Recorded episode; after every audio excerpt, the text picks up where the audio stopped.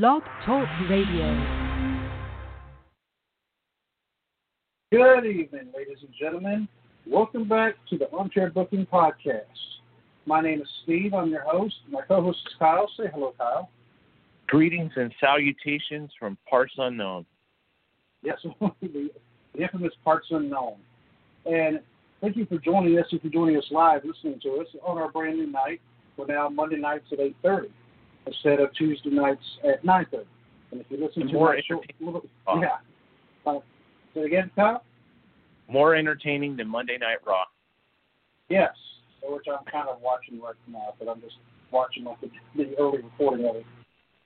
Oh, okay. So they're finally revealing who, who Retribution is. Whatever. Um, horrible angle. Anyway. Um.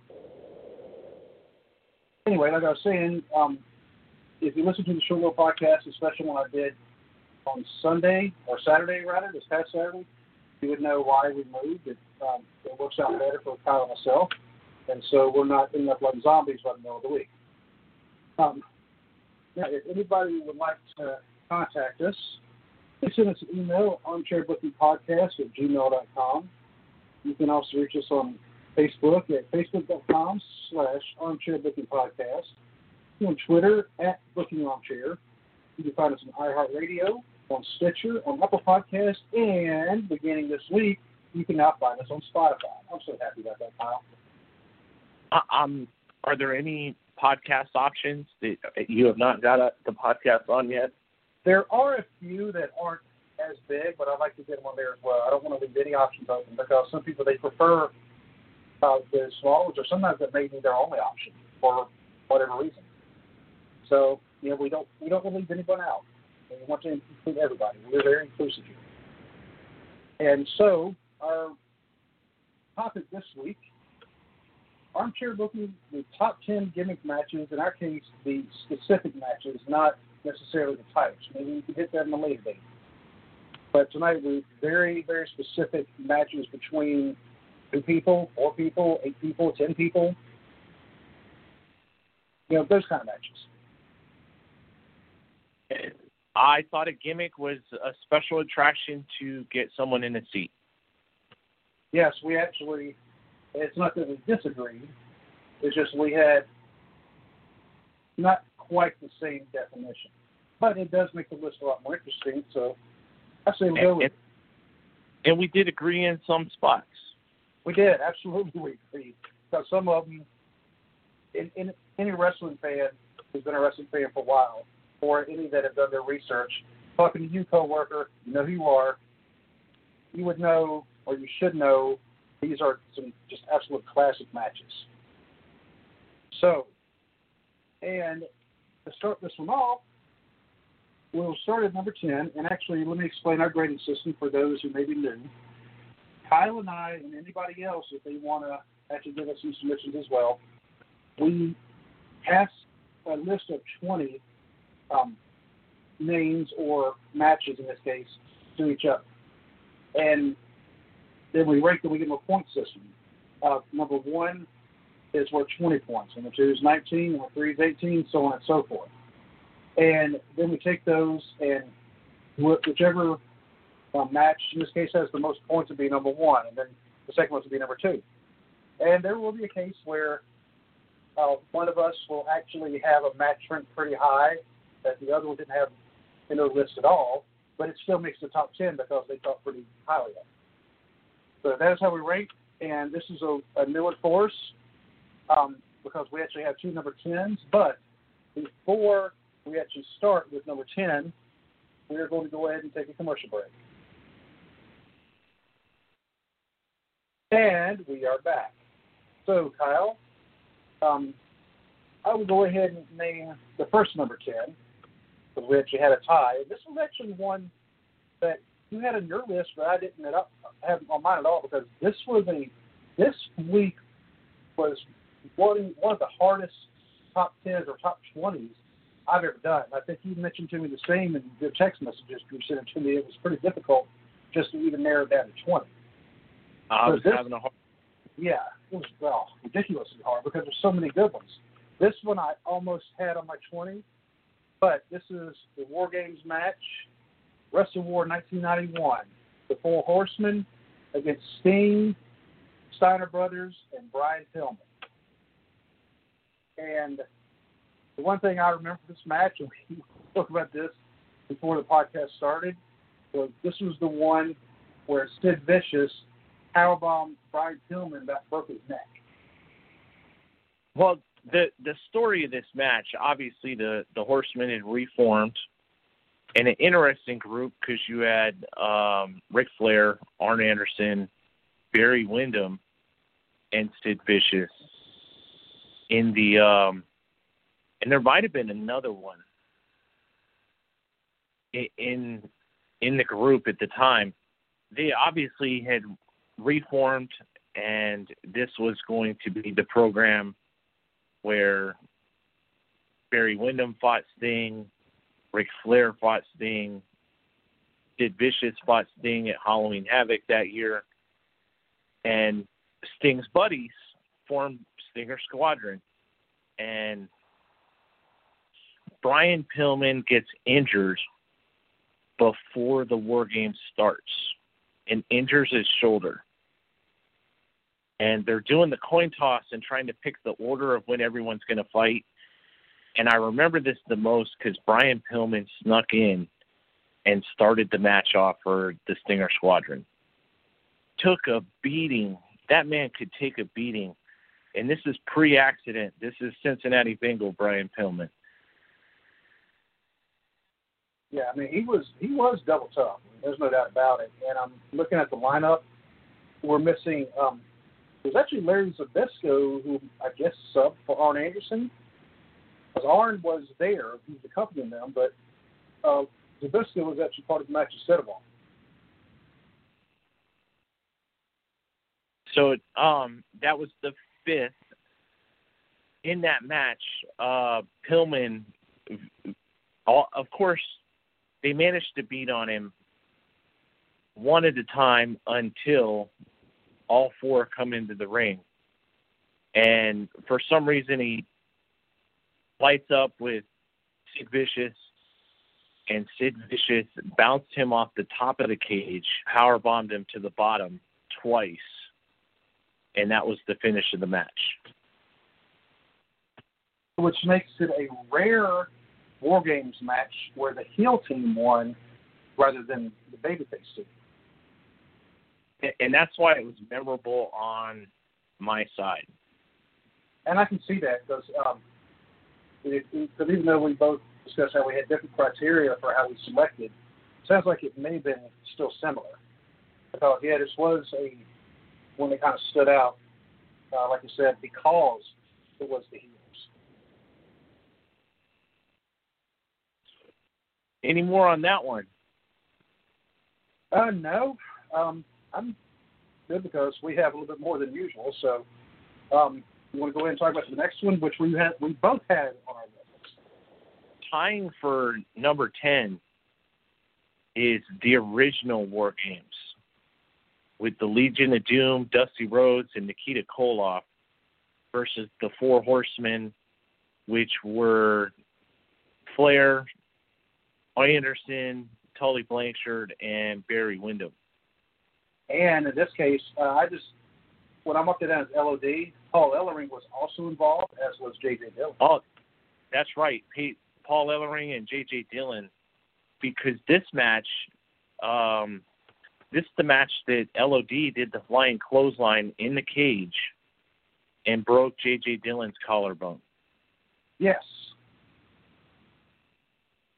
so when you think of work, it, it's it was designed to trap the horsemen. And it trapped him. And so bad that JJ got hurt. And when they did these matches, and I couldn't imagine them doing this now. They did these matches, like they said, around the horn on the house show loop. So they were doing these almost every night. But this well, was the very first one. During the Great American Bash tour of '87, they did. Um, it was like 17 war games in in a month. So imagine how many War Games events were not filmed. Oh, I know. That, that's Public. It's just wild. And, and that that's the fascinating thing there.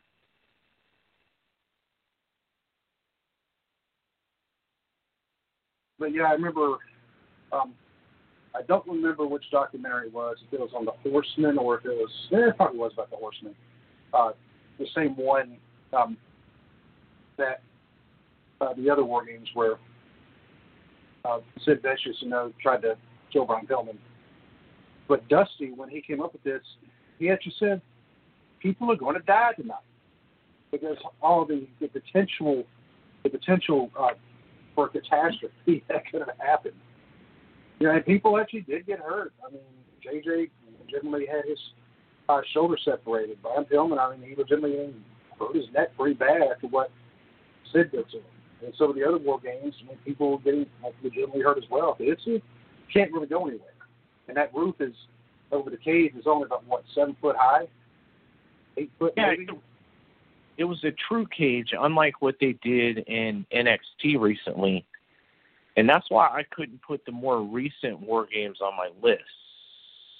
I couldn't either. Same reason because to me it just seems like they're trying to bring back an old idea that they're not completely um, committed to. They want to make it their own. Right. Exactly. Vince hasn't been known to do that. He's been known to ruin some gimmick matches. Um,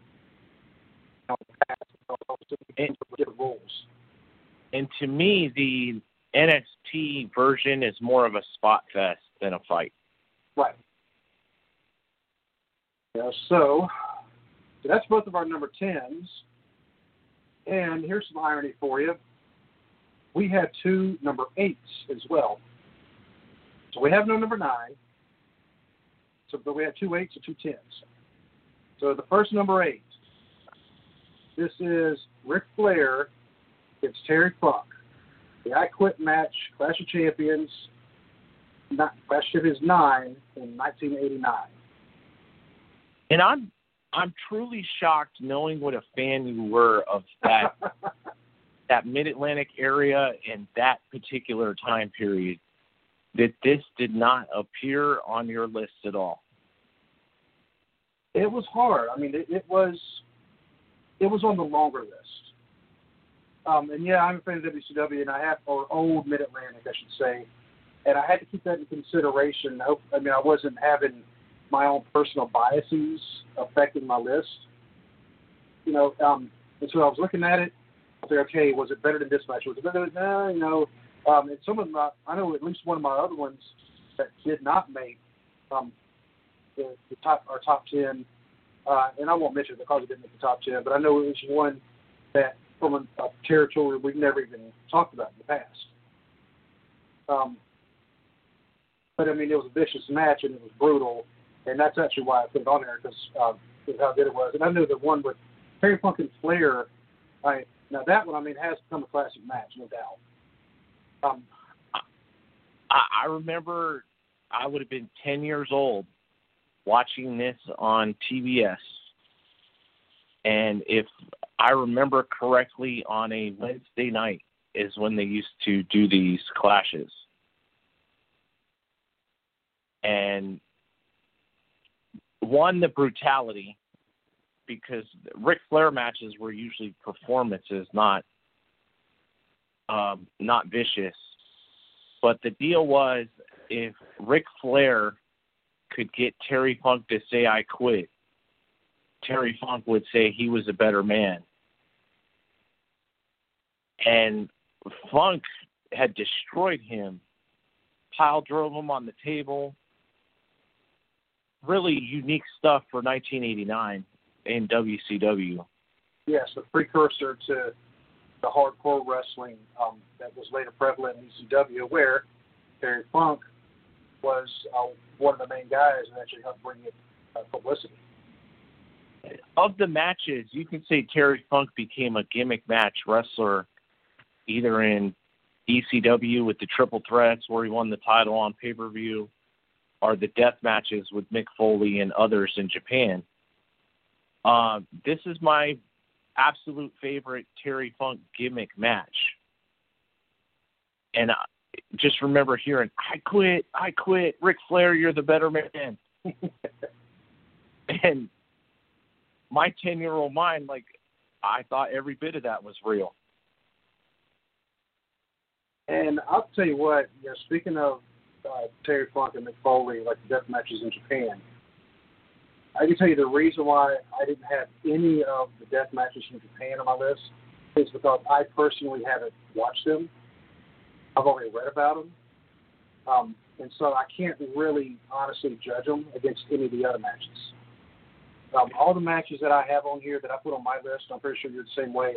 I have actually watched, and that's why you know I ranked them the way I did.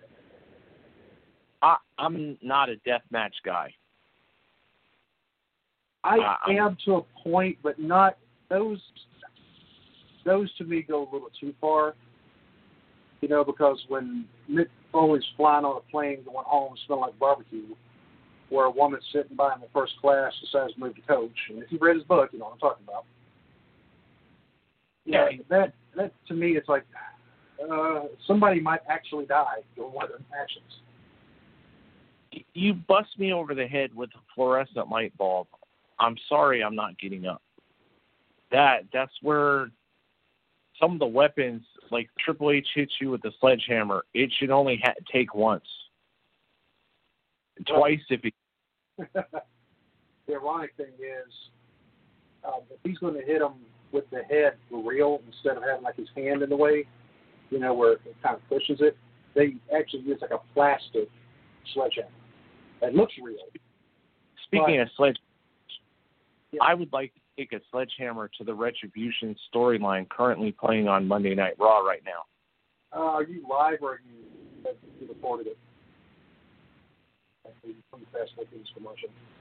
But I am, uh, right now I am on, uh, let's see, I see Buddy Murphy, Andrade, Seth Rollins, that's, okay, all these people, and um, Dominik. Okay, you, you, you know the match. So Anyway, you, back to you go- a, a very classic I Quit match in 1989 to a match I absolutely despise. You despise the next match? I I hate this match, and I'm going to tell you why in a second. So tying for number eight the second number eight. the second number eight is Bret Hart and Shawn Michaels in the Iron Man match from WrestleMania 12. How could you hate this match? You're telling me in 60 minutes that these two couldn't pin each other one time and let their egos go for one time? They I go think- and Uh, I don't they- know whose idea was it for them to go uh, Memorial's Broadway with the overtime. They went an entire hour without pinning each other because neither one would lay down for the other. You think that's what it was? I mean, I know they had some ego issues. and then Bret Hart's going to finish the match, and he's got Shawn Michaels in the sharpshooter, and they he lets him go because it's a draw. Has to let him out of the sharpshooter, and then they decide to do overtime, and he gets kicked twice, and the match is over. Uh, and Shawn Michaels won his first championship. The result is fine the actual execution of the match, like you couldn't have any falls. Have you seen an Iron Man match since that doesn't go two two, three two, where they Yeah. have multiple? Yeah, and that actually gets kind of the, other side of ridiculous where, okay, we're having a 15 minute Iron Man match and they have seven falls. Well, in the meantime, they have like a regular match, you know, nobody pins each other in like 10 minutes. But they throw the falls in there for the um, for the sake of it being an Iron Man. You know, so many falls get so many falls. So it, it was just six in sixty minutes with no falls. It was just a long match. But with those two doing it, it was still a very good match. And I don't know if you noticed this, because I didn't notice until we were actually going up this list. This is the first match that we're mentioning on our list that did not have Ric Flair involved. Right, But but it's Now- not going to. We're going to see Shawn a lot here too.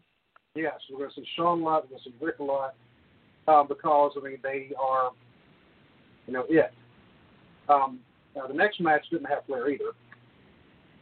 Um, but this is a very good match, and this is one where we kind of disagreed a little bit about whether or not it was a gimmick, but I figured, you know what, let's go with it. The Undertaker versus Shawn retirement match, WrestleMania 26. In, in this discussion, to expand on it, our disagreement is whether a gimmick and a stipulation mean the same thing. Right. Where I was saying it, um, this to me was more of a stipulation match, to where the winner or loser of the match had to do something. In this case, Shawn had to retire. Of course, we knew Where- how it was going to turn out, but Whereas I I see it as a gimmick because Shawn Michaels didn't stay retired. um, well, he didn't come back for a while. Right, but he still came back. Well, then again, so did Terry Funk. Why? Are others, but a gimmick, a stipulate that goes back to WWE not following on their stipulations. Right. Now, this But- match was very, very good. Uh, although I will say the match they had the year before, I think I would actually like better. But it wasn't. It wasn't a gimmick or a stipulation. It was just, hey, let's get fighting. Right. You know. Um, but this one was this one where Undertaker though he, um, he finally yelled at Shawn to stay down. He did, Yeah. but Shawn Michaels crawled up, slapped him in the face. It did. did he did the throat slashing. Yeah. I mean that that's just how good he was at that point in time. The the emotions of the match, the gimmick or stipulation. Nobody nobody wanted Shawn Michaels to retire. I think I think Shawn wanted Shawn to retire again. Actually, you know what? Yeah, this was like his third retirement. You know, because the first time was when he lost his smile. In other words, he didn't want to lay down for anybody and lose a title. Bret Hart. Uh, the second time was when uh, he had he had the legitimate back injury where he had some of his vertebrae were basically crushed, and he did the job to Steve Austin at WrestleMania 14, and thanks to the the allegedly, even though some people have actually confirmed this had happened, the alleged um, influence of the Undertaker or encouragement from the Undertaker with his big fist backstage. Right. Uh, and then this one. But, But uh, I mean, a tremendous, uh, a really good match, WrestleMania quality main event. Um, really, it it was the selling point for WrestleMania, and a rematch at that. oh, and off the top of your head, where was this WrestleMania held? 26. Um, Texas Was it? was uh, this one Dallas? No, Dallas was 32. Um, good old Wikipedia. Was 26. Phoenix. Or Glendale, Arizona. Which I had, a feel, I had a feeling that might be it because Shawn was actually born there. Because, you know, his dad was a full-bird colonel in the Air Force. Right. All right. So we're already to number six. We are, and this was one that you had on your list, and I almost had it on my list. Uh, Now- like I said, folks, this one was this was not an easy list to make. And, and this this too is shocking because this match is like folklore in wrestling history. Created the Flair, not the Flair, but the Von Erich Freebird rivalry. And this is And- Ric Flair and Kerry Von Erich in December of 1982 in a cage match. Now, ironically enough, that was actually what knocked it further down on my list because the outcome of the match and its influence um, on later wrestling had more to do with some people who weren't even involved in the well, weren't supposed to be involved in the match because the match was Flair and Kerry. Um, but it, it, Mike- kicked, it Michael- kicked off the Referee. exactly, but it, it kicked off the feud. You know, so it almost seemed like the match was just the catalyst for kicking off this feud, which really made Texas wrestling, or at least world class wrestling, you know, at the forefront at the time. Because I mean, that feud was just so white hot. So in terms of I, I, I saw the story, the storytelling when I finally watched this match for the first time, where Kerry could have beat it, beat Flair multiple times, and with help from Michael Hayes, and just kept turning it down. right, because the Von Erichs, they were uh, Goody. Yeah, I was going to say they were they were kind of like how Hulk Hogan was supposed to um, be portrayed later on the image. Um, A- As some people would say, they they were white bread. yes, very much so. Because even their promos, I remember seeing one with David Von Erich, um, or, or is it was either David or Kevin, that said the differences between us and you, talking about Von Erichs and the Freebirds, he said there's a difference between decency and filth. Right. You know, so that I mean that does sound very, you know, like you said, white bread, very tame. You know, if you to like talk real smack about somebody, you know, you wouldn't be that tame about it. But, um, but Flair, you know, once again, this is the fourth match she's in.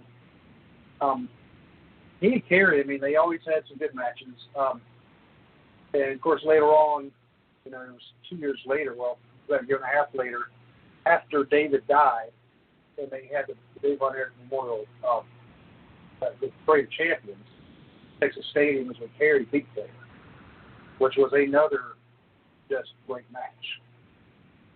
But, you know, but yeah, I mean, I could see, I could definitely see why you would have this on a list like this. Uh, but I mean, I also had my reasons why I ranked it lower, and then it's fallen off my list. Uh, now, see, that was number six. So before we move to number five, I am going to go ahead and take another commercial break. And we are back. And hopefully later on, when I go insert of the commercials, we won't have the software issues we were having last week. If anybody heard the show last week, I apologize once more. Kyle and I, we have no idea how we got disconnected, but we were still talking to each other. But unfortunately, the site that we go through had disconnected us, and I didn't know for about 10 minutes. So y'all totally missed us talking about Randy Orton and, Seth Rollins. But that's okay. We're moving on. Now, uh, and before I uh, actually talk about number five, I will say the last five on our list, you know, so numbers one through five, both of us actually had on our list. You know, so this is why we know these are just absolutely great matches, and everybody agrees. Well, when I say everybody, I mean you know, both of us. The two that matter. Huh? The two that matter. Yeah, I mean, you know, people need to understand that. I mean, um, so this one, and how you didn't have this one ranked higher is beyond me. It's the tables, ladders, and chairs match, WrestleMania X7 or 17 or 2001. that had Edge and Christian versus the Hardys versus the Dudleys for the WWE. It was still F at the time, tag team champions. And all I got to say, this match, it was just nonstop from the word go. and I can watch this match now. Um, and actually, the reason I was watching that just I watched it with some members of my family, um, just to show the Hardy Boys because they're from the same area of, of North Carolina that I'm from, and is you know so they thought it was kind of amazing these two boys that are from that area have gone to be as big as what they are. But you know, from Jeff jumping off that, you know, doing the swanton off that ladder, uh, getting speared by Edge, you know, how they how all of them walked away from this match is beyond me. But did they? Um, It is the big question. Is both Hardys got into substance abuse. Edge and Christian's career got shortened. well, we're talking about the here and well, the here and now then of the match. And But did did it create the standard of spot spot fest that is now expected of these type of matches? Um, possibly. Um, and it may have actually set some expectations that only, you know, or almost only the Hardys or Edge and Christian could pull off. Doing the the really really super high flying spot like they did was really not a Dudley Boys thing. I mean they they had their own spots, um, and I certainly don't want to exclude them from this at all because I mean they yeah they were part of this too, and they certainly made it exciting too. You know, they uh, Oh, they yeah. great. Um, and oddly enough, one of my favorite parts didn't even involve anybody that was actually supposed to be in the match, but it was when Lita, uh, when she came in, and as she did her Hurricane Rana, um, crap, who'd she do the Hurricane Rana to? Help me out here. I'll have to watch it again. Um, but because Lita, her Hurricane Rana, and I'll let you call hers a Hurricane Rana, not a Frankenstein, because the way she did it. Um, because she kind of added a twist to it, whereas the Frankensteiner is straight back. Um, right. But her Hurricane Rana and her moonsault was another one. That when it moves, just a thing of beauty. It- But And there, there's another one that had a neck surgery. yes, she did. See, uh, as far as T- TLC matches go, I'm a bigger fan of TLC number two, The one at SummerSlam of the one at SummerSlam. 2000, 2000, right? It, Yeah. it was the rematch. because I think this yeah well this was this this was number three. The first one was at the WrestleMania uh, 2000, which I don't think they were calling it a TLC match. I just they No, it was uh, a a ladder, ladder. Um, but of course the Dudleys had tables. Edge and Christian had the chairs, and of course the Dudley boys have been kind of known now for the ladders. Um, and It- this was like this- a very very fun match to watch. But, but since we were talking about ladders, I'm gonna go ahead and move us on to our number number four. Unless Number you want to you want to go ahead and bring it up there, Kyle. Four is a uh, WWE history. It's considered the first ladder match, but it really isn't. It really isn't right, It was but it was the first WrestleMania ladder match and the first one really Razor Ramon, Shawn Michaels, WrestleMania 10. And this, this story it is higher because Shawn Michaels was suspended as Intercontinental Champion, and it was because of an alleged failed drug test. um, So they or was they this also when he got the beat down for the Marines up in Syracuse? No, this was the drug test one. This is the drug test. Okay. So they do a tournament. Razor Ramon wins, becomes the Intercontinental Champion, beating Rick Martel. And then when Shawn comes off his 90 day suspension, I'm the real Intercontinental Champion, and he's coming in with his belt. Razor Ramon has his own belt, so their solution is we're going to put two belts above the ring. And you're going to climb a ladder, and whoever pulls both down is the new champion. Wow, this sounds like a, a storyline they might be able to use sometime in the future. What do you think, Kyle? No, they'll mess it up. because they're not using it at the next pay per view, almost Uh, to the T, except for it's a triple threat. They're they're going to mess it up. Oh, for sure.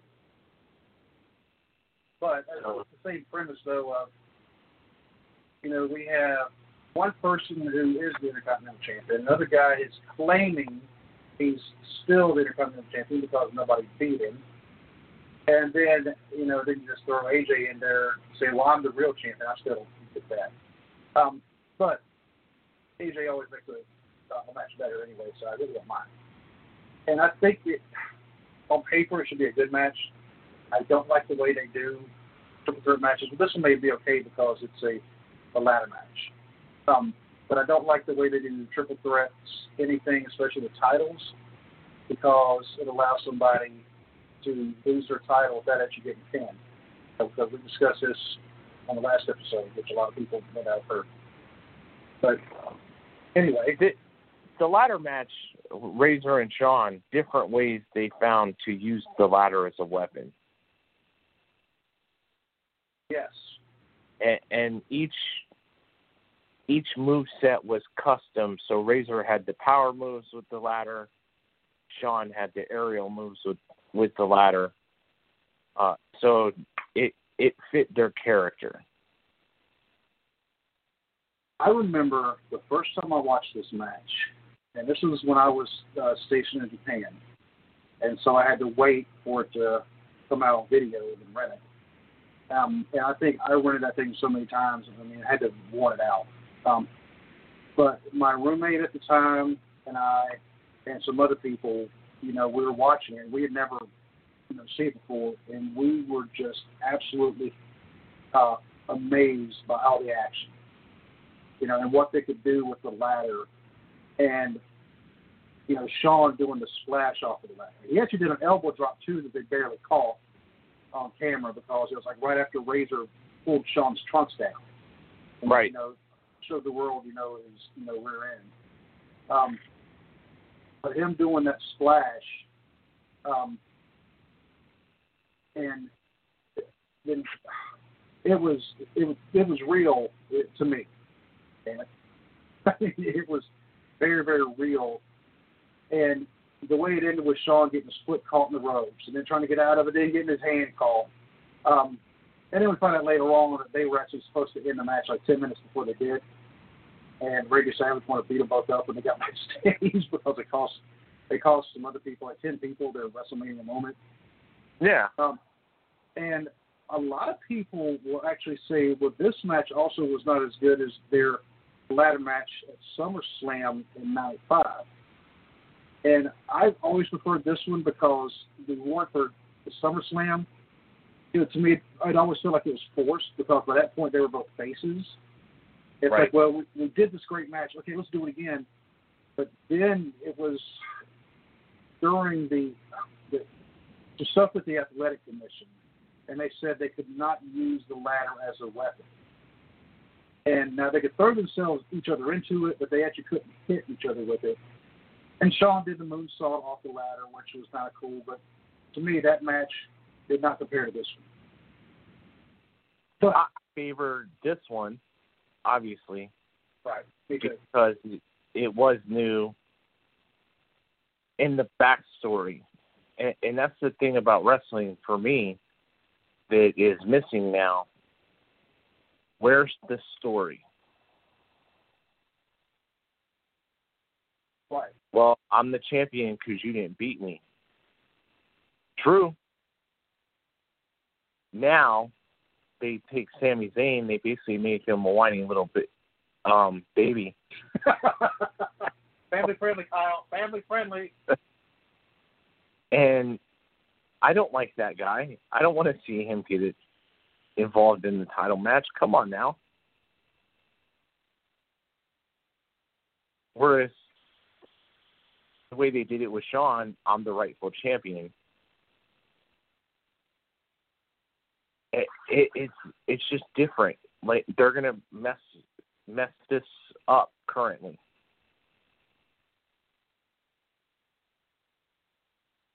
Well, it has potential to be good, but you're right. It also has the potential to have some serious mess ups, and they could actually have somebody get injured.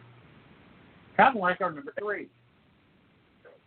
And this one, even non wrestling fans know about this one. They have seen some of the footage, because it makes them just lose their breath and gasp, like, ah, "Oh my God, did he just die?" And this is the Hell in a Cell match in the ring, 1998, between Mankind and The Undertaker. And, you know, I don't even remember what the backstory was for this match. It almost seemed like, well, Undertaker and Foley, or Undertaker and Mankind in this case, they always put on great matches together. So let's get them in a real quick story to where they're against each other and put them in the Hell in a Cell thing. And Probably Mick says he wants to do a somersault off the top of the cage. And he did. And I think if the match would have ended right there, I don't think anybody would have complained.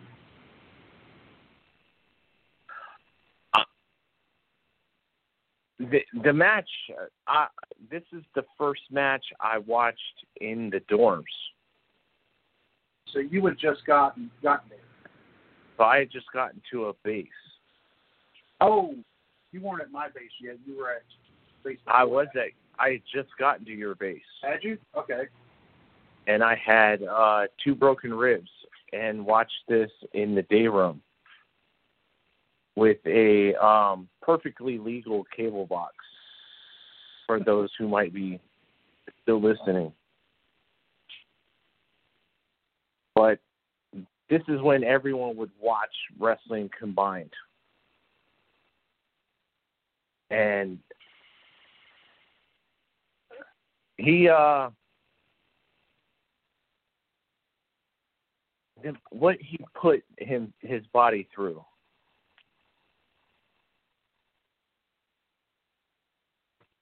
for for this match getting thrown off the top of the cage on purpose. On purpose. He's like, yeah, you see that table? Yeah, throw me on that table. you know, it's like, do what? Okay. So he um then getting up after that, not breaking in half, and climbing the cage again and getting thrown through. Which was not on purpose probably on accident. Yeah. Well, Mick talks about it. Undertaker talks about it, and if you watch the footage, Taker couldn't get Mick all the way up because Mick had one foot that's still on the top of the cage. I don't know if it's like the angle or maybe the cage, but he actually couldn't get Mick all the way up, so he just kind of pushed him back. You know, that was, it was gonna be, it was gonna be a weak, very weak choke slam, but Mick you know, when he came back, that's when the roof of the, the cage collapsed. At least that one section collapsed, and he went through and he laid it flat on his back. And Taker and, and Mick Foley have both actually talked about that. They said if Taker would have gotten him up for a normal choke slam, because of the way his body rotated through that, and they didn't know that the the section was going to fall like that, then Mick actually would have would have rotated more and probably came down straight on his head, which would have been absolutely uh, catastrophic. Know, oh yeah, yeah. Because I mean, he would have came down straight on his head, and know, so, they, so that so that was actually, you know, um, you know, I guess good fortune on Mick's part that he didn't rotate all the way, but to me, this match was separated into four sections. The first part where Mick's on top of the cage, Undertaker climbs up with a broken foot or broken leg or something like that. That wasn't really talked about too much, but they talked about it since. And then he gets thrown at the cage. They get him out, they're taking him out. Oh, boom, he's coming back with a separated shoulder, climbs back on top of the cage, and gets, you know, falls through the roof. Boom. They raise the cage.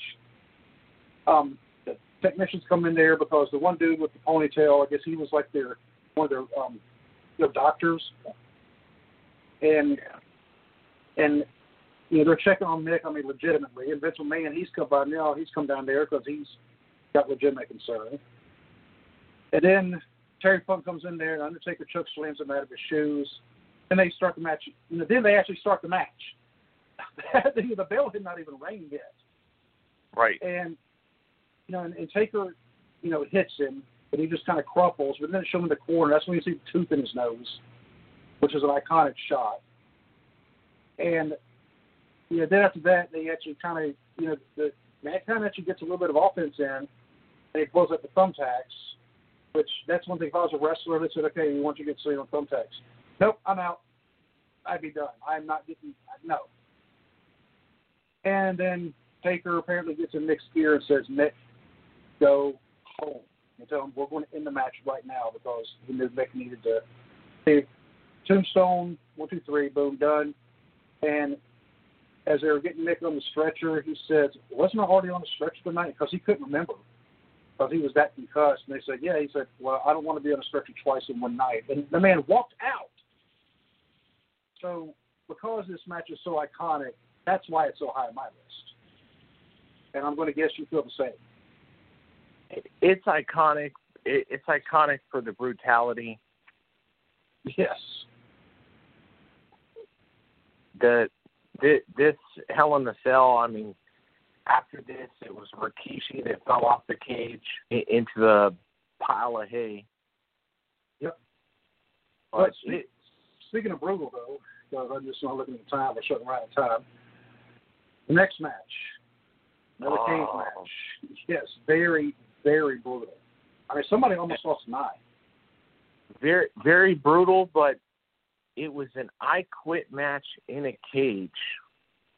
And this is Magnum TA versus Tully Blanchard in an I Quit match at Starcade 85. Yep, for the U.S. title. For the U.S. title. And just, wow. This this was the one, the, the feud that made Magnum the future star. It could be argued that, yeah. That and the Nikita Koloff one even before that. Well, no, Nikita was after this. That's right. Right. Um, so yeah, you're right. This is the one that really, really made him. Um, but this was the one that ended the feud, and brutal, bloody match. It was on the WWS uh, Most Brutal Cage Match DVD. And was it a ring post or a railroad spike? It was. If you're talking about what um, Magnum used, that he almost took out Tully's eye. It yeah. was part of a wooden chair, actually. Um, Tully had kicked Tommy Young. Because I'm pretty sure Tommy Young was referee because he was always the referee. But he kicked Tommy Young. Of course, it's a no disqualification match. And Baby Doll, Nickla Roberts, she threw the wooden chair over the top of the cage. Tully got it, broke off uh, one of the arms, and it had you know this part. It looked it, it looks like a spike, but I mean really, I mean, it, and it could probably legitimately hurt somebody. But he tried to first jam it into Magnum's eye, and I mean, and it was like right there. You're like, oh, oh you know, I mean, you're you're thinking that you're going to see more of an eyeball than what Rey Mysterio put out with a little Pokemon junk that he had. No, I mean, you thought that Magnum was going to get his eye poked out, but then he kneed Tully in the ribs. He got him over, and he and he grabbed his spike and he rammed it, and it looked like he just jammed it right into Tully's forehead. Right. And then and then Tully, well, to this day, and this actually the truth, he never actually said I quit. He said yes, yes, yes, you know, which was the answer to the question, do you quit? And he kept saying yes, you know, to the microphone. Um, and then Magnum, I mean, he dropped the thing and then he looked at it again. I mean, and he looked like he wanted to kill him. And even now, you watch it going, I think he's either going to kill him or he's going to marry his ex-wife one day. Now, one of those things actually happened. I'll let you guess which one. Well, he killed him by marrying his ex-wife. um, which is another kind of irony thing. I mean, I guess they are kind of friends outside, but I mean, they actually get along. I don't know if you've ever seen like interviews where both of them are together, and they actually do get along. It may be for the sake of Tully's kids, you know, Magnum's stepkids, you know, which is one of them is Tessa Blanchard, um, who's come to her own as a wrestler, and she's also created some controversy that we're going to stay away from. But this match, as far as the brutality and the fact that it's still listed on, if you were to just say, just give me top 10 cage matches of all time, this one will probably be on everybody's list at some point because it's that iconic for good reason. All right. So, um, we now we, we have a few more minutes left, but before we do our number one, I'm gonna go ahead and take a last commercial break. And we are back. All right, Kyle. Can we get him with the drum roll so we can announce our number one? The number one 10 gimmick matches that we have armchair booking is Bret Hart, Steve Austin, the submission match, or also known as an I Quit match, at WrestleMania 13. And this has been called, some people say it's the greatest WrestleMania match ever. Some will say that um, Steve Austin has said it's one of his favorite matches that he's in. Bret said the same thing. Um, I remember the build up to this match. Um, and Austin, you know, the whole Austin 316 gimmick had already taken off. And Austin, he was just a thorn in Bret's side. They had the, the issue at the Royal Rumble where Bret threw Austin out, but the referees didn't see it. So Austin came back in, threw Bret out, and ended up winning. And, you know, how this match ended, it, even with Bret beating Austin, technically, it still made both guys look great. Neither guy was really buried uh, with the way it ended. And they did one of the rarest things you will ever see in wrestling the double turn. The, the double turn. So, if you remember the intro into this match, this was number two in this one-on-one series. Now they booked Steve Austin in a submission match, and what was his submission hold? He tried to do a Boston Crab because he's even talked about it on his own podcast. He said, "I'm not a submission wrestler," and which, which the funny thing about that is when he first went to the WWF as the ringmaster, he was using um, well, they were called the Million Dollar Dream, but it was the Cobra Clutch. So that yeah, but be kind of a submission, sort of. I mean, you're knocking the guy out. Yeah, super hold though. It is. Um, but how did this match actually end? With Steve Austin passing out. Well, that so, that's you got got to factor in for this list that Ken Shamrock is a special referee. Yes. And he plays into that multiple times during the match. Both guys. That they were getting physical with the referee. I don't think I'd want to get physical with Ken Shamrock. He'd be not even 53 year old TRT Ken Shamrock in Impact Wrestling now. But at the, at the time, he had just finished Ultimate Fighting. He was a pretty bad dude. Legitimately. So, perfect way to introduce Ken Shamrock to the WWF. And they played off his um, his newness, his naive, naivety, because he, he doesn't know that Austin needs to say, I quit or I give up. So technically, Austin won because he didn't lose. But he couldn't continue. Yeah, he Shamrock stopped the match. I didn't give up, which made and the way he left the ring was perfect for this match because that gained him however many thousand millions of fans. And then Austin turns around, wins King of the Ring. Like for losing a WrestleMania match. Well, King of the Ring happened, what happened the year before. When he did Austin 316, that happened at King of the Ring 96. Well, um, WrestleMania 13 was in 97. Yeah, I guess you're right. Yeah.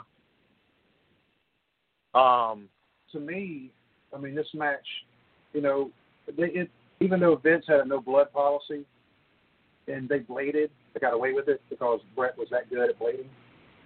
Um, it still made their cover because this is one with Austin with he's in the sharpshooter, the blood's on his face, and the blood has run into his mouth and was like on his teeth, and he's just not giving up. And then Bret attacking him after the fact is what turns him heel because good guys don't do that. You know, you don't attack a man while he's down. And, you know, he did that. And then Austin, they were cheering him because, you know, he had put on a performance of a lifetime and, and never actually gave up.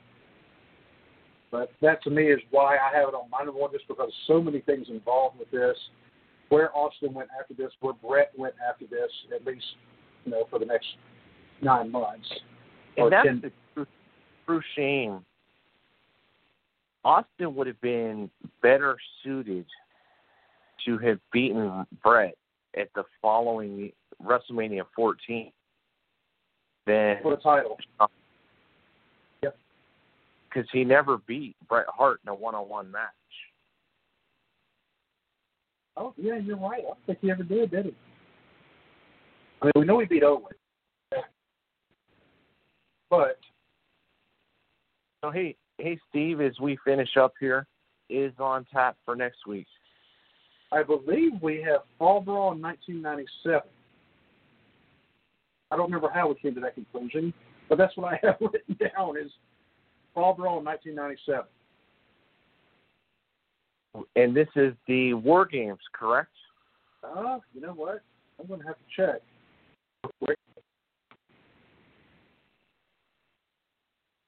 But fans, let us know about your list. We're trying to get more fan interaction here and, and yes, see how. Absolutely. This was the War Games match. You're right. Okay. That's why we chose it. Okay. Um, yes, our listenership is growing, but we would still like the interaction. That would actually that would mean the world to us, and we would love to hear from any and all of you. So, Kyle, until next week, next Monday, 8.30, the time change. No longer Tuesday, now on Monday. All right, so, man. all right, my friend. I will talk to you this week, and and we'll do this again next Monday. Brother. See you, brother.